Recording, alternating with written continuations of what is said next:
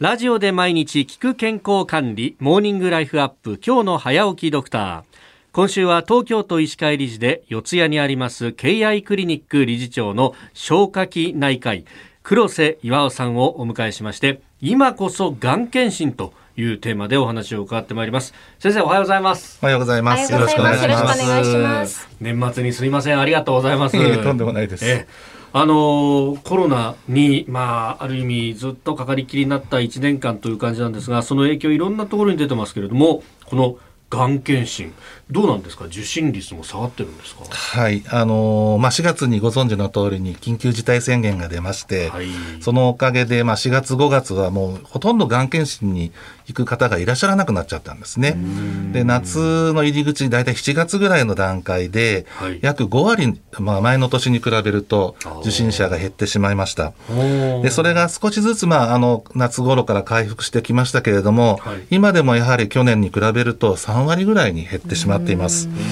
でまあ、この受診率の低下というのは、これ実は日本だけではなくて、はい、あのもうロックダウンとかいろんなこうことで、あの社会を閉鎖してしまったイギリスやあるいはそのアメリカ、まあ、欧米諸国ですね、はい、こういったところでも大変問題になってまして将来、まあ、がんで亡くなる方が増えるんじゃないかということで、ええ。ー、大変深刻な問題として、えー、捉えられています。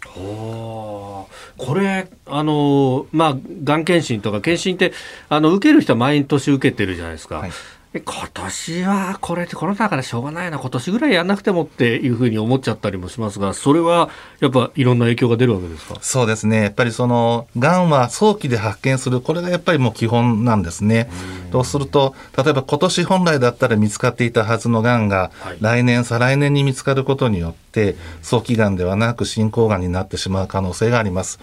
例えばそのイギリスの研究なんかでも、はい、あのがんの発見が1年遅れると、そのためにそのがんで亡くなる方が5%増えてしまうという、まあ、あの研究もあるんですね。とすると例えば肺がんで7万5千人が日本人はあの毎年亡くなってるんですけどもそうするとそれだけでもあの3000人4000人の方があの本当だったら助かる命が助からなくなってしまう。そうすると肺がんだけじゃなくてがん全体で考えると何万人という方がせっかくのその、まあ、助かる命を落としてしまうことにもなりかねません、はい、大変深刻な問題だと思います。この番組でもこのコーナーを通してがん検診について呼びかけてきたんですけれども、まあ、改めてになるんですがどのようにがんを予防するのか教えていただけますか？はい皆さんも耳にしたことがあるかと思いますけれども、がんの予防には大きく2段階あります。はい、一つは一次予防。一次予防。はい。そして二つ目が二次予防。まあ当たり前ですね。一次と二次なんですけども、はい、一次予防というのは、いわゆるがんにかからないような予防。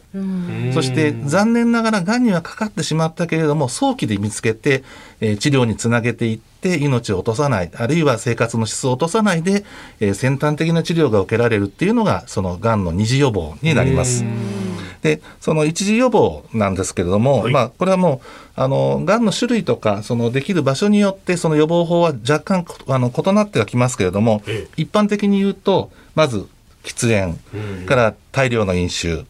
から運動不足や肥満、塩分の多い食事や野菜不足といった生活習慣、まあ、こういった生活習慣と、はい、えー、深い関連があるものと、もう一つはウイルスや、えー、細菌の感染によって、はい、慢性的に体のどこかに炎症を起こすことでそのがんがあの出てくるという、まあ、この2つのあの原因があります。ですから逆に言うと一次予防のためには禁煙、はい、それからお酒は適度に。適度に。はい。まあ禁酒または適度に。それから運動習慣やメタボの予防をすること。食生活の適正化など、まあ、いわゆる生活習慣を改善すること。と同時にその慢性的な炎症の原因があるような方はその慢性的な炎症を鎮めるあるいは治すための治療を受けていただくことがそのがんの一時予防になります。ただしなかなか難しいというところかもしれませんね。えー、明日はですね、がん検診について具体的に伺っていきたいと思います。KI クリニック理事長、黒瀬岩尾さんでした。先生、明日もよろしくお願いします。よろしくお願いいたします。ありがとうございます。